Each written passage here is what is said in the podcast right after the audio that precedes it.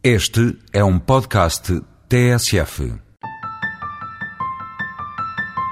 A semana passada, orçamento aprovado, com o não da oposição em bloco e os votos favoráveis do PS, incluindo os três da Madeira, que cumpriram a disciplina estabelecida, mas, tal como o Alegre, que lembrou o déficit social além do orçamental, ditaram a declaração de reserva. Sócrates ficou satisfeito. Estou muito satisfeito porque isso é absolutamente indispensável. Os deputados do, todos os deputados do Partido Socialista têm um dever de uh, disciplina de voto no que diz respeito ao orçamento. É o único ponto em que isso é absolutamente indispensável. Os três deputados da Madeira foram muito disputados nos espaços perdidos, desde que João Carlos Gouveia, presidente do PS Madeira, lhes pediu a abstenção que levasse o Governo Central a garantir um conjunto de investimentos na região. O presidente do PS Madeira e o seu secretariado, por unanimidade, decidiram solicitar aos três deputados eleitos nas listas do PS pelo Círculo Eleitoral da Madeira que se abstenham na votação na Generalidade do Orçamento de Estado de 2008. Sócrates esticaria a corda sob as campainhas do Parlamento. Há sempre disciplina de voto no que diz respeito ao orçamento. Isso é uma questão fundamental para a governabilidade e levamos isso muito a sério. Não disfarçamos nem brincamos com isso. Respondeu à letra Jaime Leandro, secretário-geral do PS Madeira. Naturalmente que para nós esta questão também não é questão com que se brinca, é um assunto demasiado sério. Mas é demasiado sério para a República no seu todo e particularmente para a região autónoma da Madeira. E, portanto, quando nós colocamos na agenda este assunto e tentamos sensibilizar o engenheiro da Sócrates para a necessidade de determinados investimentos que devem ser contemplados no, nos dois planos para 2008 e 2009, é um ato de estrito bom senso. Mas a disciplina de voto venceu. Sócrates sorriu, o PS Madeira prometeu chamar à pedra os três deputados que não terão resistido à pressão mais forte. Houve, de facto, uma pressão que foi exercida e que é compreensível do ponto de vista deles, mas uh, que, convenhamos, do ponto de vista do PS da Madeira e da própria Madeira, não é do nosso ponto de vista a mais indicada, mas respeitamos sem dramas. Para trás fica o debate que marca a semana e em redor do qual se criou uma enorme expectativa mediática, já que colocava de novo, frente a frente, agora em papéis invertidos, José Sócrates e um Pedro Santana Lopes que anunciou o um novo ciclo e se preparou para cinco minutos de glória tribunícia e a quem, na véspera, Luís Filipe Menezes incumbira de receber de Sócrates a resposta a pelo menos seis perguntas. Uma delas, Sócrates baixa ou não baixa os impostos? E quando? E como? E com que critérios? Para que não fique permanentemente a suspeição que o único critério objetivo pode vir a ser o da aproximação do próximo ciclo eleitoral. E não sairemos do início, certamente, do debate sem que esta questão seja respondida. O Primeiro-Ministro tem que responder como é que aborda esta questão da evolução da carga fiscal. Menezes quis saber ainda se Sócrates aceita um consenso quanto ao investimento público e uma comissão parlamentar para acompanhar a execução do CREN. E avisou que o dia seguinte traria uma surpresa. O líder do grupo parlamentar do PSD vai surpreender certamente amanhã com outras questões. E chegou o dia do anunciado duelo que Paulo Portas legendou como viagem ao canal Memória. Prometia-se um duelo eu suspeitava que poderia ser um combate de wrestling. Acabou por ser uma sessão especial do canal Memória, Sr. Primeiro-Ministro. Só por favor, não discutamos o passado, que isso é o canal Memória. Ó, Sr. Deputado, é memória, mas é de má memória. É para si de má memória, Sr. Deputado. E percebo bem que o Sr. Deputado fuja disso como o diabo da cruz, como eu percebo. Aqui estamos com galerias cheias, entre luzes estonteantes, e petardos de pólvora seca, haver um duelo pífio e que pode ter como epílogo, alguns nos passos perdidos, a repetição da cena do Sr. Primeiro-Ministro satisfeito com o ex-Primeiro-Ministro e a dizer a famosa frase porreiro pá. Eu também cheguei a este debate com imensa expectativa. Afinal de contas, era um duelo ao pôr do sol, era um espetáculo nunca visto na política portuguesa. E eu já começo a pensar, com muitas pessoas que nos veem, que é a altura de devolverem os bilhetes. Terminado o embate do primeiro dia, Santana estava desiludido. Não correu como eu queria. Uh, isso não correu como eu queria. Eu, eu, não sou daqueles que dizem é, correu fantasticamente mesmo quando não corre. Não, não correu como, como é que gostava que tivesse corrido? Em que eu tivesse tempo para terminar a intervenção, porque contei Mas com. esse o tempo é regimental, Sr. Mas eu contei com a habitual tolerância do Sr. Presidente da Assembleia não é? Que nunca termina à hora exata. Estou cá há um ano e tal. Eu não vejo isto como nenhum duelo, isto não é nem o Parque Mayer, nem nenhum duelo. Eu vim aqui para um debate sobre o orçamento. Estou-me a adaptar, estou-me a habituar. Também tenho que dar uma tolerância a quem regressou às lides agora. O que sinto é que o governo sai vencedor de um orçamento para onde vem com resultados. Porque vence quem tem resultados. Luís Filipe Menezes não abandonou o seu general, lembrando que uma batalha conduz a outra. Convém lembrar ao Sr. Primeiro-Ministro que depois da Austerlitz há sempre o Waterloo. E eh, ontem ficou patente, o Sr. Primeiro-Ministro não respondeu a nada. O Sr. Primeiro-Ministro não explicou aos portugueses porque estamos quatro anos a divergir da Europa e empobrecer não explicou porque é que atingimos níveis recorde de desemprego, ultrapassando pela primeira vez a Espanha alguma coisa nos últimos anos. No dia seguinte, ao encerrar o debate em nome do governo, Pedro Silva Pereira teria ainda Santana Lopes na mira. Dizia que este debate foi ganho pelo governo logo no primeiro dia e praticamente por falta de comparência. Se bem que aquela saída da sala, temos de reconhecer, inaugura todo um novo estilo parlamentar em que, pelos vistos, o deputado Santana Lopes se dedica a comentar de imediato as suas próprias intervenções ao melhor estilo flash interview. Às vezes o que parece é que os senhores deputados do PSD tiraram aqueles antigos bilhetes que havia e que eram os bilhetes de claque que davam direito a assistir ao espetáculo na condição de se aplaudir, mesmo que o espetáculo fosse mau. E este espetáculo é do pior. Mas o debate foi mais do que isto. Foi a troca de razões sobre a oportunidade de uma hipotética baixa de impostos. Acusada de irresponsável nesta matéria por Teixeira dos Santos, a asa direita do Parlamento teve em Diogo Feio o apregoado defensor dos contribuintes. Se quiser, pode-nos chamar CDS, Partido do Contribuinte, que nós não nos importamos rigorosamente nada.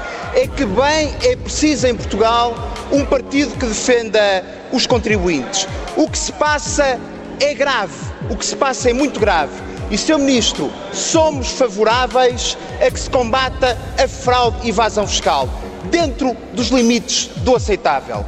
Cobrar impostos não é criar fanatismo fiscal.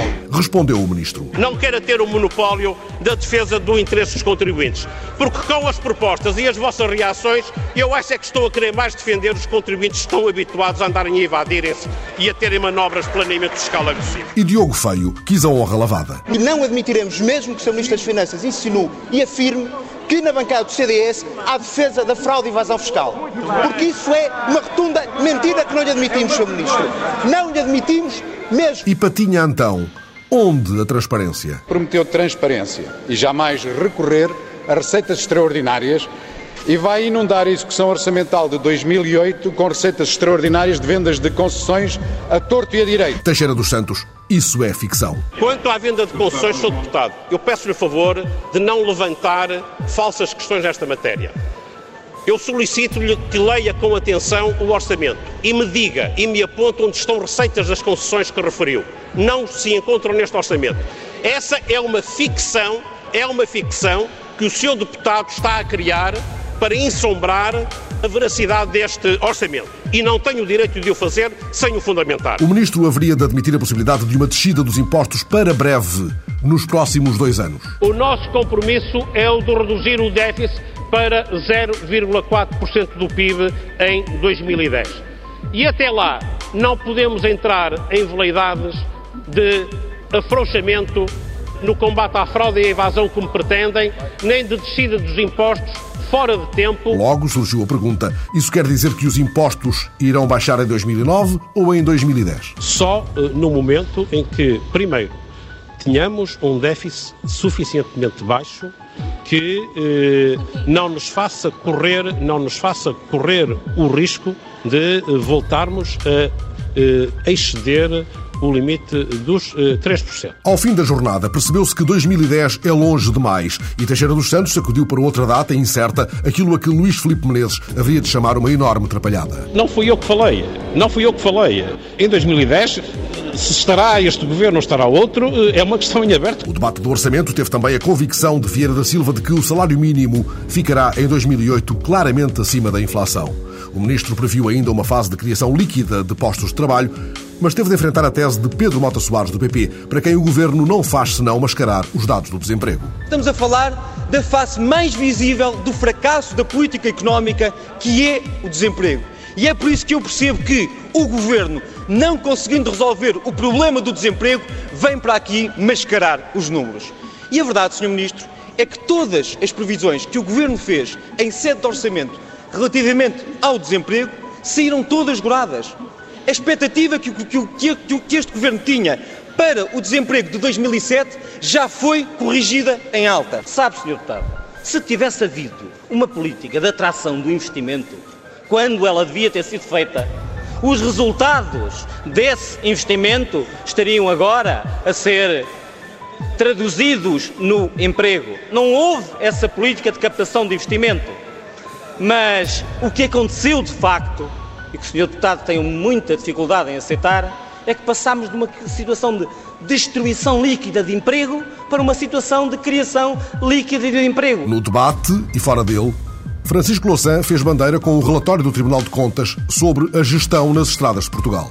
Louçã alertara para o que de mais grave estava para vir e a que chamou a marosca do orçamento. Mais grave ainda, talvez seja, o facto do governo querer, com as estradas de Portugal, fazer a grande marosca deste orçamento porque as estradas de Portugal vão ser transformadas numa sociedade anónima, com metade de capitais privados. Já foi aprovado um imposto, contribuição do serviço rodoviário, chama-se assim, são 600 milhões de euros por ano para pagar esta empresa de dinheiros públicos. Passado o orçamento, o governo enfrenta, já anunciada para 30 de novembro, uma greve geral da função pública. 30 de novembro e vai ser uma greve geral com um êxito muito grande. Não temos dúvidas disso, que o governo deverá tirar uh, ilações, fazer leituras e depois apresentar propostas diferentes, porque é disso que se trata e a greve não se faz por fazer, a greve é um sacrifício, é um sacrifício para os trabalhadores. Uh, e uh, ninguém tem prazer em fazer greve. Os motivos que nos levam a esta greve são motivos claros. Tem a ver com a negociação coletiva, tem a ver com a forma como ela tem decorrido ou com a não forma como ela tem decorrido. Uma vez que o governo tem assumido uma atitude de intransigência negocial, nomeadamente no que diz respeito aos salários, e nós, na carta que mandamos ao Governo hoje, dissemos-lhe claramente, ou o Governo negocia, ou a FESAP não estará presente no processo negocial. Do nosso ponto de vista, nós pretendemos negociar. Quem até aqui não tem feito isso é o Governo. As nossas posições são estas. Negociamos sempre. Quem não quer negociar, quem tem posições de inegociáveis é o governo, não são as organizações sindicais. Os sindicatos falam de intransigência depois de Teixeira dos Santos ter recusado o que designou por faz de conta. Há uma coisa que sempre recusei: é fazer de conta que vou eh, negociar. Filo isso há dois anos, filo isso o ano passado e fiz isto este ano. Eu apresento uma proposta que é uma proposta que é realista, de acordo com as possibilidades que o país, no seu orçamento, pode, de facto, aguentar. Ir para uma, um simulacro de negociação em que comece com um valor mais baixo e que depois aumente o valor creio, eu não estou, não estou disposto a fazer esse jogo. A semana passada, discursando na abertura do ano académico, António Nóvoa, o reitor da Universidade de Lisboa, criticou duramente os cortes no financiamento do ensino superior público. Nos últimos dois anos, somos o único país da Europa que reduziu o investimento no ensino superior. Ouviram bem? Somos o único país da Europa que reduziu o investimento no ensino superior, remetendo as instituições para uma lógica de pura sobrevivência. Esta foi a parte da semana já passada por Cavaco Silva do outro lado do mar. Excelentíssimo Sr. Presidente da República Portuguesa. O presidente, em visita oficial ao Chile, antes da Cimeira Ibero-Americana, falou de poetas portugueses e do mar na Casa Museu Pablo Neruda, e de uma Europa que é um desafio e um exemplo a seguir na América Latina. A União Europeia é um caso de sucesso. Por isso há um espaço ainda não aproveitado, em minha opinião, aqui na América Latina. Mas estou convencido que os povos da América Latina, e a decisão é deles, continuam a olhar para a União Europeia. E Cavaco Silva teve na bela casa que parece um navio na Isla Negra. Uma casa que foi de Neruda, o das odes elementares, a sua ode marítima, registada pela repórter Judite Menezes e Souza. Ahoy! Fifteen men on the dead man's chest, yahoho, and the bottle of rum. A ode marítima de Álvaro de Campos, uma das vozes de Pessoa, na voz de Maria Cavaco Silva. Na Casa Museu de Pablo Neruda, a primeira-dama deu uma aula sobre o mar na poesia portuguesa que desaguou numa pronúncia mais doce. Meio-dia. Um canto da praia sem ninguém. O sol no alto, fundo, enorme, aberto. Tornou o céu de todo Deus deserto. A luz cai implacável como um castigo. Não há fantasmas nem almas. E o mal imenso, solitário e antigo parece bater palmas. E nós vamos bater também. O Presidente da República seguiu embevecido esta aula. A língua portuguesa é o fator mais forte da nossa identidade coletiva. E por isso, hoje aqui, ouvir falar do mar em chileno e em português é qualquer coisa que nos toca de uma forma muito particular. Sofia vai ficar no Chile na obra completa oferecida à presidente chilena por Cavaco Silva. Nesta amostra poética, também Camões, Vinícius, Craveirinha, apenas algumas das ondas de um oceano de culturas, assim se chama a exposição, inaugurada no local onde Neruda olha eternamente o mar. Eu não tenho memória del paisaje ni tempo, ni rostros, ni figuras, solo polvo impalpable. A memória de Pablo Neruda é alimentada na Casa Museu da Isla Negra, onde se repetem as histórias. Diz-se que escrevia com tinta verde, cor da vida, e que lavava as mãos antes e depois de escrever. Perto outra casa, com a mesma idade, foi aqui que, em 71, Neruda recebeu o telefonema de Estocolmo. Neste lugar estava o único teléfono que existia em Isla Negra, o número 1. E aqui se chamava a Neruda para que viniera a responder de llamadas tan importantes como de Suecia, para informarle que tuvo el premio Nobel. Charo Cofre, artista, uma das guardadoras das memórias de Neruda. Gracias a la vida que me ha dado tanto.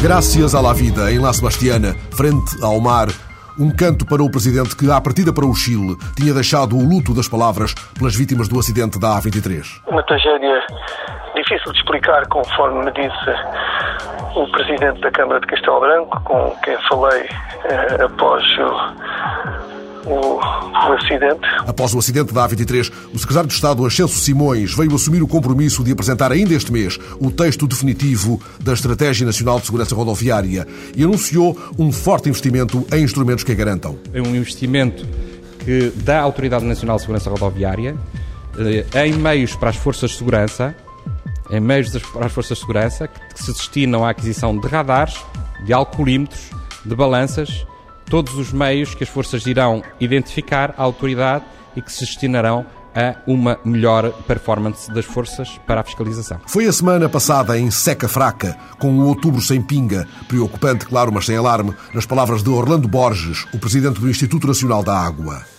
e se chover pouco no inverno. A verificarem situações complicadas neste inverno, elas já têm praticamente efeitos no verão seguinte.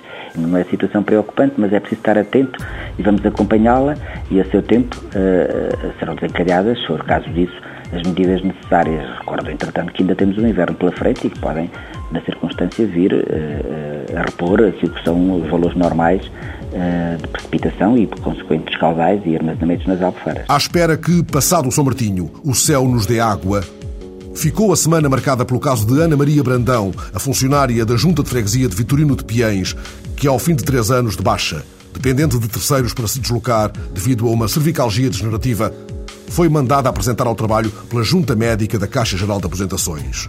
O regresso dramático de Ana Maria à Junta de Piens ficou registado na reportagem de Dalila Monteiro. À espera, à porta da Junta de Freguesia de Vitorino de Piais, Ana Maria Brandão é recebida com flores e pelos amigos e com muita emoção à mistura. Para chegar à porta de entrada é preciso subir com dificuldade 5 degraus. Obviamente que sim. É difícil eu ter que me ausentar para qualquer aposento que efetivamente possa surgir. Mesmo em casa é assim. Lá dentro tem de ficar sentada numa cadeira de madeira, fica obrigatoriamente encostada à parede, face à indignação do próprio presidente da Junta de Freguesia, Luís Lima. Tem 20 anos, à volta de 20 anos. uma cadeira? Nós temos vários tipos de cadeiras, temos vários tipos de cadeira, mas não estamos preparados para isto, porque aliás, a sede da Junta não é para este efeito, não é? Portanto, esta, esta senhora não pode trabalhar, a casa é relativamente muito fria, agora nesta altura. Uh, nós estamos aqui também com, com, digamos, com uma criança nos braços, sem ter nada para lhe dar de comer ou beber, não é? Não sei se consigo. Estou com muitas dores, estou com. Estou com muito. Não tenho posição de estar. Ana Maria é a única funcionária da Junta de Freguesia de Vitorino Piais. Sou a única funcionária da Junta de Freguesia. Eu tenho que fazer o serviço toda a, a, da Junta, tenho que fazer atendimento ao público, tenho que fazer os trabalhos todos que a Junta tem para fazer e que não são poucos, não é? E que infelizmente agora vejo mini vida de fazer essas coisas todas, até inclusive de falar muito. Ana Maria pesa mais de 70 quilos para andar arrasta os pés, sempre acompanhada de alguém e usando sempre, dia após dia, um colar cervical, uma braçadeira no braço direito e uma cintura lombar. Um dia na vida de Ana Maria Brandão, a desumanidade a que o ministro Teixeira dos Santos pôs fim perante a evidência de um sofrimento que foi preciso expor na montra mediática. Dei já indicações à Caixa Geral de Aposentações para que proceda de imediato à reanálise da situação pelo que a dona Ana Maria Brandão será, muito em breve, contatada no sentido de submeter um novo exame da sua situação clínica. E dei já indicações à ADSE para que, enquanto essa reapreciação não seja feita, a senhora continue em baixa de doença, não tendo, obviamente, que se apresentar ao serviço nas condições tão precárias em que se encontra. A semana passada, um sobressalto quanto ao onde e ao quando da assinatura do Tratado de Lisboa. Será em Lisboa ou em Bruxelas? A assinatura foi proposta e foi aceita uh, na reunião de chefes uh, de Estado e de Governo que aqui se realizou não vejo nenhuma razão para alterar essa data nesse momento. O ministro Luís Amado reagia aos argumentos surgidos, entretanto, de que não se justificaria que os 27 viessem a Lisboa por uma assinatura que podia ser aposta ao tratado na reunião de Bruxelas, sem que a designação para a história fosse beliscada. Amado deu, entretanto, conta da posição da União Europeia face aos acontecimentos no Paquistão. Muito claramente faz apelo ao governo do Paquistão no sentido de não adiar as eleições. As eleições devem ser realizadas no período previsto e, em segundo lugar, uma mensagem muito direta à necessidade de não eh, à necessidade de libertar os presos políticos e de Uh, rapidamente normalizar o processo político interno do Paquistão. E Bush telefonou a Musharraf para lhe dizer que não se pode ser presidente e chefe dos militares ao mesmo tempo, pelo que aquele que os americanos ainda consideram um aliado indispensável deve despir a farda e realizar eleições.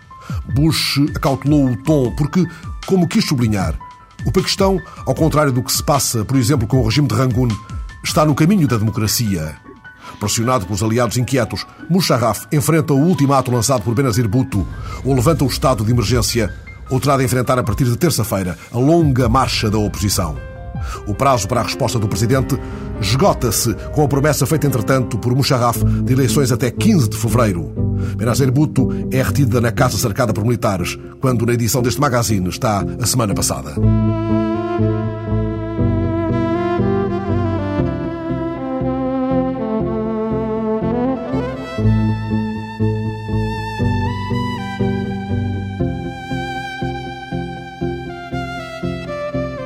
Musharraf já prometeu eleições até 15 de fevereiro, mas esta promessa não é bastante para acalmar os ânimos, quando a prisão em massa de opositores e a repressão dos manifestantes é a receita dos militares e o estado de emergência permanece em vigor.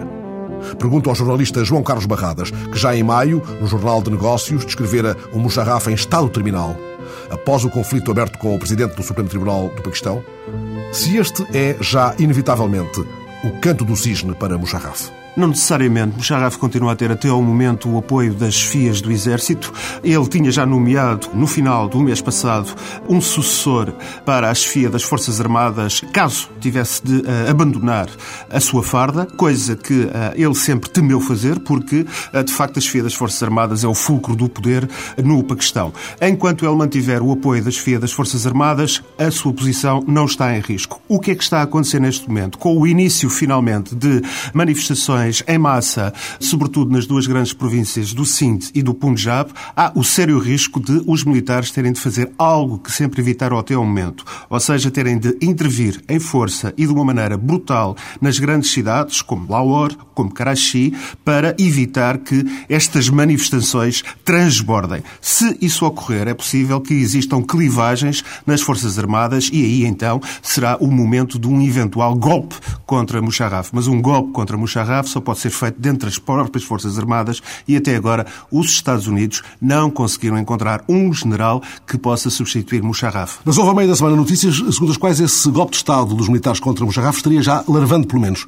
Não sabemos se é uma notícia com algum fundamento ou se é como que uma intenção que algo venha a acontecer. Agora, o facto é que Pervez Kiani, que uh, foi nomeado o número 2 uh, de Musharraf, o seu sucessor na chefia das Forças Armadas, caso ele venha a abandonar a liderança das Forças Armadas e fique única e exclusivamente a ocupar o cargo de Presidente da República, é um homem que, tal como os responsáveis dos serviços secretos militares ou os responsáveis pelos arsenais estratégicos nucleares do uh, Paquistão, são pessoas da mesma formação de Musharraf, foram homens que foram promovidos ao longo dos últimos oito anos e, se não houver de facto uma clivagem muito forte entre estes homens, em termos estratégicos, não há possibilidade de ocorrer um golpe no Paquistão. Mesmo que venha a ocorrer um golpe, não é crível que as Forças Armadas venham a deixar de uh, manter o seu papel pivô. O seu papel pivô é importante porque elas são a entidade que dá um mínimo de coesão ao Estado paquistanês e o Estado paquistanês, neste momento, confronta-se com duas terríveis ameaças. Para além da desagregação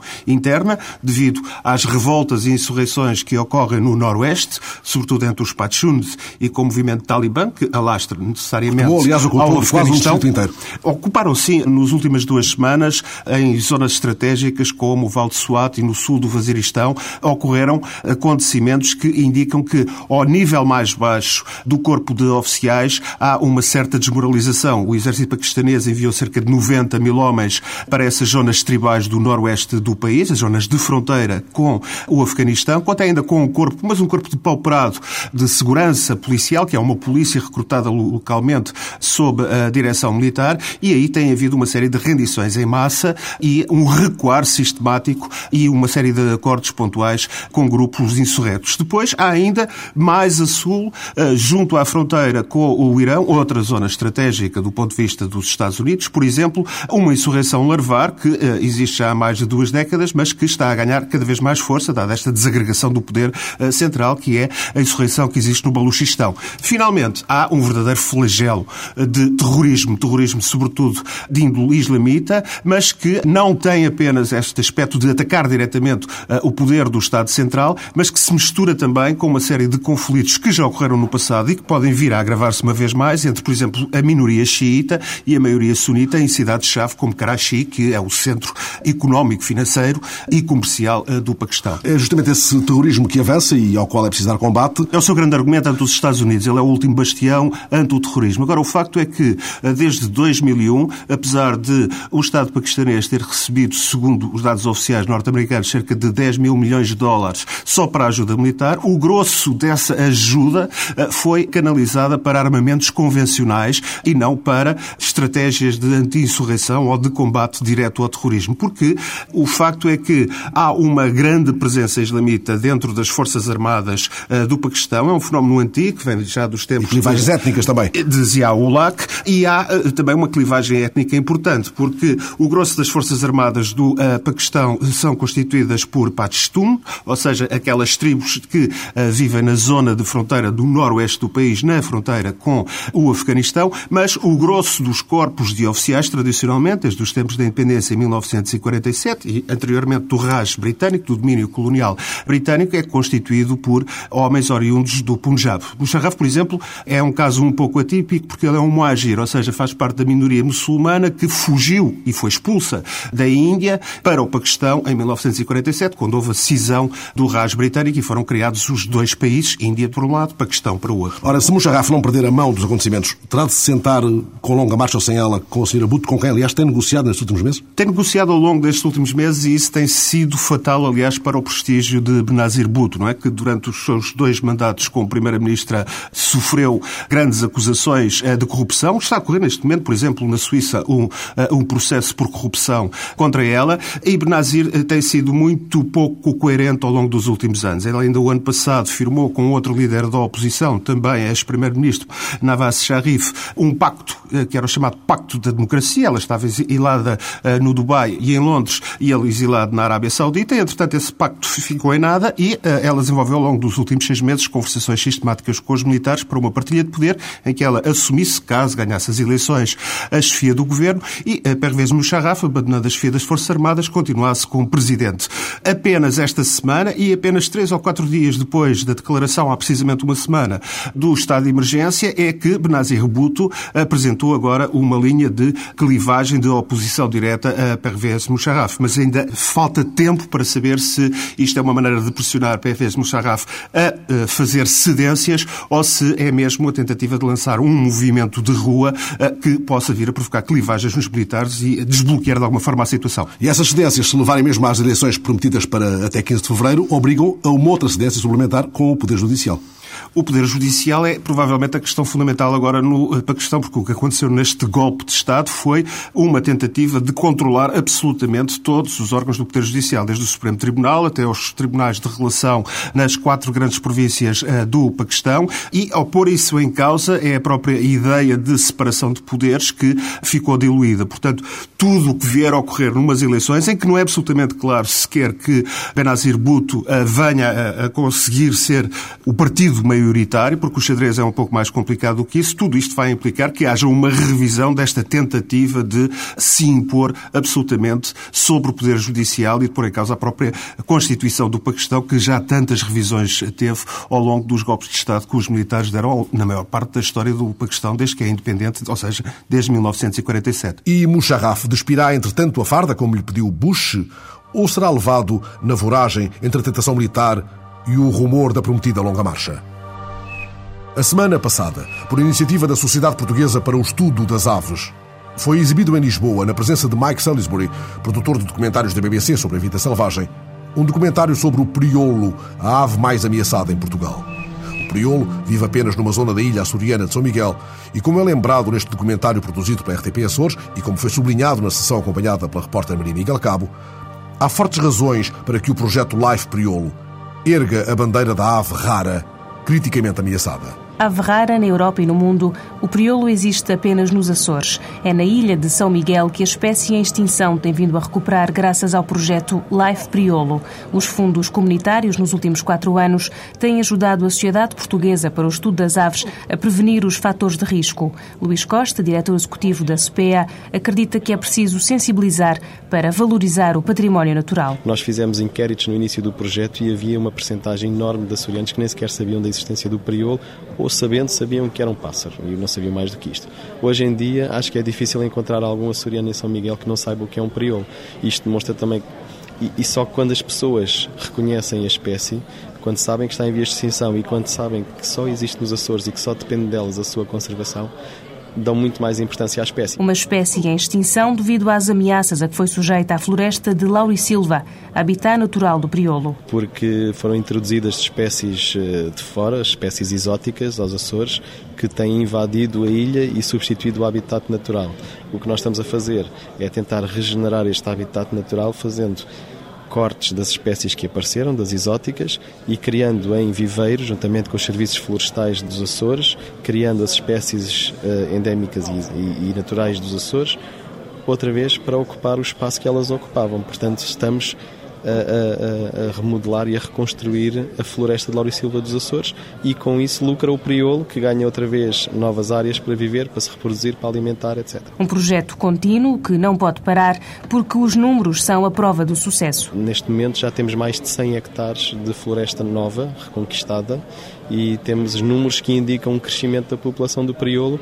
Quando começámos o projeto, estimávamos que havia cerca de 120 casais e neste momento estamos em 400. Portanto, isto mostra que o nosso projeto está a resultar. Um projeto que Luís Costa vê como uma dupla oportunidade. Ao mesmo tempo que fazemos este projeto para evitar que a espécie desapareça, estamos a tentar valorizá-la de um ponto de vista económico, para que as pessoas deem valor a esta ave, para que visitem os Açores. Portanto, trata-se ao mesmo tempo de um projeto de conservação e de transformar uma espécie que está ameaçada num atrativo turístico, num atrativo para atividades económicas também. Promover os Açores proteger o priolo. A ave em vias de extinção, que resiste apenas em algumas zonas da ilha de São Miguel, nos Açores, e por isso está no centro do projeto Life Priolo, divulgado no encontro organizado em Lisboa a semana passada pela Sociedade Portuguesa para o Estudo das Aves. Um encontro que trouxe a Lisboa Mike Salisbury, produtor dos filmes da Attenborough sobre a vida selvagem, que havemos de escutar mais adiante. Agora prestemos atenção a este jogo, espreitando o guiador da bicicleta. Corre a história que segue, contada pela repórter Cristina Santos, ao selim de uma bicicleta ergonómica eletrónica concebida para o público infantil. É uma bicicleta com jogos eletrónicos para combater a obesidade infantil. Se queres jogar, pedala, parece ser o mote. Mas afinal, De que consta o jogo? Andar de bicicleta numa cidade ou descobrir um barco para atravessar o rio são estes os dois cenários base dos jogos que foram instalados numa bicicleta de exercício físico para crianças dos 3 aos 11 anos. Steve Smith, um dos fundadores da empresa que criou a Cyberbike, explica como funciona este utensílio devidamente apetrechado com um cérebro virtual. Há cinco níveis num jogo. A personagem vai numa viagem. No primeiro jogo, eles têm de andar de bicicleta e evitar carros, e trânsito, e coisas desse tipo. No segundo jogo, têm de atravessar um rio e encontrar alguns barcos, e peças que fazem parte dos barcos. E durante este tempo, para que a personagem se mexa, a criança tem de dar aos pedais, tem de parar, tem de evitar ser atingida por algumas coisas e atingir pessoas. Confrontado com a existência desta bicicleta que junta exercício físico e jogos de computador, Emílio Salgueiro, do Colégio de Psiquiatria da Infância e da Adolescência da Ordem dos Médicos, toma nota do deve haver desta ferramenta de exercício físico infantil. A vantagem é que elas eh, estão assentes, não incomodam, estão em casa, eh, tenderão a sentir a casa como um polo de atração, porque está lá o computador. Mas depois, do lado dos inconvenientes, também há vários inconvenientes. Um é, é um programa uh, atrativo, quase com poder hipnótico sobre, sobre as crianças, e que as leva a estabelecerem, basicamente, uma relação entre ela e o jogo. No entanto, diz Steve Smith, a realidade é outra e exige mudanças. Por alguma razão, as crianças gostam de jogos de computador e passam muito tempo assim, e isso é uma coisa que não vai mudar. Eles gostam de jogos de computador e tudo bem, mas como é óbvio, ficar sentado durante muito tempo em frente à televisão a jogar e sem nos mexermos muito, nem sempre é o melhor que se pode fazer. Por isso pensamos, bem, nós não vamos alterar os hábitos das crianças da noite para o dia, e se eles não fazem outras coisas, se calhar nós podemos entrar no mundo deles. A Cyberbike é apenas uma forma divertida de juntar os jogos de computador ao exercício físico. De acordo com a construtora desta bicicleta, também virtual, alguns testes realizados em infantários ingleses com crianças entre os 3 e os 5 anos mostraram um aumento da autoconfiança depois da utilização da Cyberbike. A bicicleta foi utilizada para ajudar a criança a ser confiante e a andar ao ar livre. Uma criança com 3, 4 anos está a começar a desenvolver capacidades motoras de coordenação mas nem sempre tem a oportunidade de andar de bicicleta num local seguro. Apesar dos jogos da Cyberbike não serem violentos, o pedopsiquiatra Emílio Salgueiro chama a atenção para outros fatores negativos. Isto dispensa pensamento. Está bem, dizem, mas está bem, mas eh, dá destreza. As crianças ficam com uma destreza visual manual melhorada, com rapidez de reflexos, poderão estar mais prontas para eventuais surpresas. É possível, mas não exige grande pensamento e não exige pensamento, a meu ver, é um pensamento criativo. Também Steve Smith admite que o mais saudável seria de facto a criança fazer desporto ao ar livre. Todos gostávamos que as crianças estivessem ao ar livre, a correr de um lado para o outro, e é isso que elas devem fazer. A Cyberbike não existe para substituir qualquer coisa desse género. É apenas um suplemento daquilo que a criança pode fazer e pode ajudá-la a ser mais saudável e a gostar de exercício físico. A ideia é criar hábitos de vida saudáveis e que esperamos possam chegar até a idade adulta. Criar uma ligação precoce, sim, mas com o exercício físico, utilizando jogos de computador, defende a empresa. Emílio Salgueiro insiste nos fatores menos bons. Não leem. Resultado: eh, as atividades em grupo reduzem-se, inevitavelmente. O contacto com outras crianças e, e com os adultos e com os pais diminui inevitavelmente. Claro que os pais, se calhar, até ficam meio, meio satisfeitos, não ficam completamente satisfeitos, porque quando eles estão com o computador, eles podem estar a ver a televisão, ou podem estar na net, ou podem estar. Mas o que vai dar e o que está a dar é, é cada um para o seu lado. A isto, a empresa contrapõe com números da obesidade infantil. Pensa-se que uma em cada quatro crianças tem excesso de peso ou é obesa. Pesquisas atuais, sobretudo norte-americanas, mostram que em média as crianças passam 16 horas por semana em frente à televisão. Nós temos de fazer alguma coisa positiva para garantir que as crianças se desenvolvam da maneira mais saudável possível. Valores preciosos para os criadores da Cyberbike mostrarem como é importante reagir. Pedalando enquanto o jogo continua. Um jogo que pudesse contrariar o risco de extinção de espécies como o priolo. Um jogo em que o priolo ganhasse mais céu que o da Serra da Tronqueira e o do Pico da Vara. Um jogo que desse a resposta a esta urgência já aqui tratada. O grito de alerta da Sociedade Portuguesa para o Estudo das Aves, que a semana passada convidou o Mike Salisbury, produtor dos famosos documentários de David Attenborough, a contar a sua experiência nos bastidores da vida selvagem. Perante uma audiência atenta, o produtor britânico refletiu sobre a importância da investigação e do planeamento que envolve o documentário. Mostrou imagens e vídeos, contou histórias, partilhou paixões. Atualmente em Portugal, a produzir um filme sobre os montados como ecossistema, Mike Salisbury mostrou ainda como a imagem e o som podem criar sequências históricas emocionantes e revelou, em entrevista à jornalista Maria Miguel Cabo, o segredo dos documentários da vida selvagem. He clears a space in the forest to his concert platform. I think the secret is that we, um, for the budget that we get, the money that we have. Eu penso que o segredo é tentar gastar ao máximo o orçamento que temos para fazer os documentários nas próprias filmagens. Assim conseguimos uma série de detalhes que outros documentários talvez não tenham, por falta de tempo e dinheiro.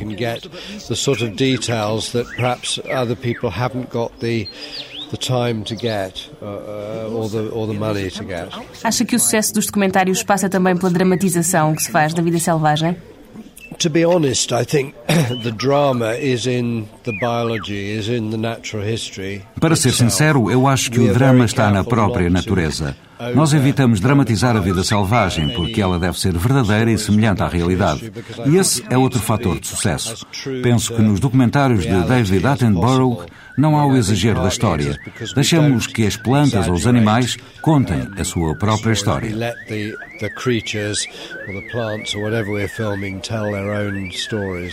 Qual é o maior desafio na produção de um documentário? O maior desafio, por vezes, é filmar o comportamento difícil de alguns animais em sítios muito complicados. Pode parecer fácil quando se vê no ecrã, mas na verdade demora dias e dias de viagens e produção e dificuldades, porque o tempo não ajuda e às vezes chove, ou os animais não reagem como estávamos à espera. Temos de ser muito pacientes. E para si, como é lidar com esse ritmo natural das coisas? Uh, I enjoy being Gosto muito de estar em contato com a natureza. É preciso também estar em sintonia com o local onde se está. Se está no Ártico, por exemplo, é preciso dormir quando se está cansado e não porque é de noite. É assim que se entra no ritmo dos sítios e estar lá é um privilégio. Quando se entra nesse ritmo e se espera algo em concreto, o inesperado é também um, um grande desafio. Sim, é importante e impressionante quando acontece algo de que não estamos à espera ou que nunca foi observado. Até quando acontece em espécies comuns que as pessoas veem todos os dias, eu recordo uma série que fizemos sobre pardais e sobre a forma como os machos e as fêmeas se enganavam mutuamente durante o acasalamento. Pensava-se que ficavam nos mesmos ramos, com um único par, mas na verdade saltitavam de ramo ramo para ramo e tinham sexo com mais do que um parceiro sempre que podiam. Isto é um comportamento muito interessante, sobretudo porque é uma espécie comum. Ao longo dos 30 anos que já dedicou a filmar a vida selvagem, quais é que foram as maiores dificuldades? I think the difficulties mainly are, are physical ones, like Acho que as dificuldades são principalmente físicas, como viajar, por exemplo. Passei duas temporadas a filmar no Ártico. Estava muito frio e fizemos grandes distâncias no gelo para filmar uma sequência de 10 minutos sobre um urso polar. Viajámos quatro semanas e, por isso, o físico, sim, é o mais difícil. E o mais gratificante? Adoro a África, os trópicos, como já referi o Ártico também. Mas o que mais me deu prazer prazer até hoje foi filmar uma série chamada A Vida Privada das Plantas, que toda a gente dizia ser impossível e desinteressante, e acho que conseguimos provar que estavam enganados. Pegarem algo difícil como uma planta, torná-la interessante para um público em geral e ajudar as pessoas a pensar e a apreciar essa planta de uma forma diferente, foi isso que me deu mais prazer do que qualquer outro trabalho. Está em Portugal a produzir um filme sobre os montados. Como é que está a ser a experiência?